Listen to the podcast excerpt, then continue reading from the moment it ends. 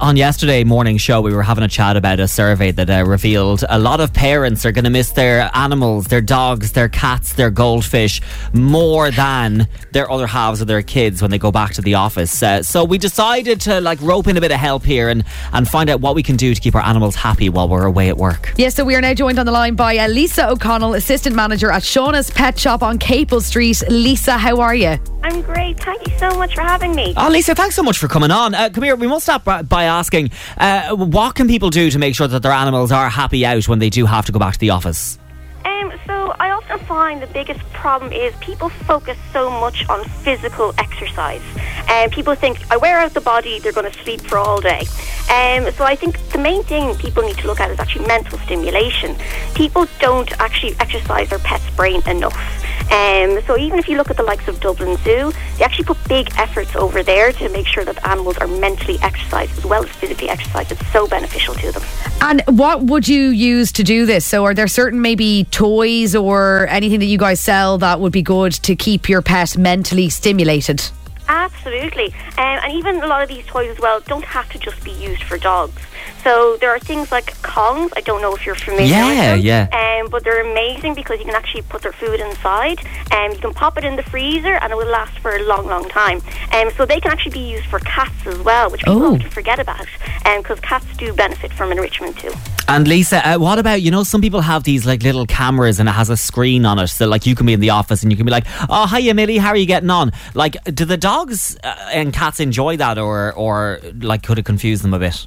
Um, it's actually, it can be quite enriching to them. It gives them something different to listen to. Um, but I understand not a lot of people can afford those kind of cameras. Yeah. Um, so you can even do things such as leaving a radio on, maybe listen to you guys. Um, Go on, Lisa. Really help the animals too, kind of hearing noises, and it's something different during their day. Yes. They get really bored. They can't just sit down and watch Netflix. yeah, yeah. So they don't feel so lonely when they're um, at home. And when, when animals do get bored, um, you know, like cats or dogs or whatever, what type of mischief do they get up to, Lisa?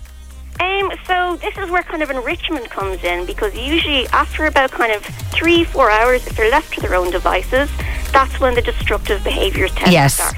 Yes. And often enrichment is about channeling those destructive behaviours into something healthy and beneficial to them. So what people really need to be doing is they need to be looking into their recycle bin. Uh, I know it sounds crazy, but there are things in your recycle bin that actually can be really useful, such as cereal boxes and egg boxes. Oh, um, yeah. They're really safe things if they want to rip them up. Even if they consume a little bit, it shouldn't do any issue, um, because they're safe items. They will break down.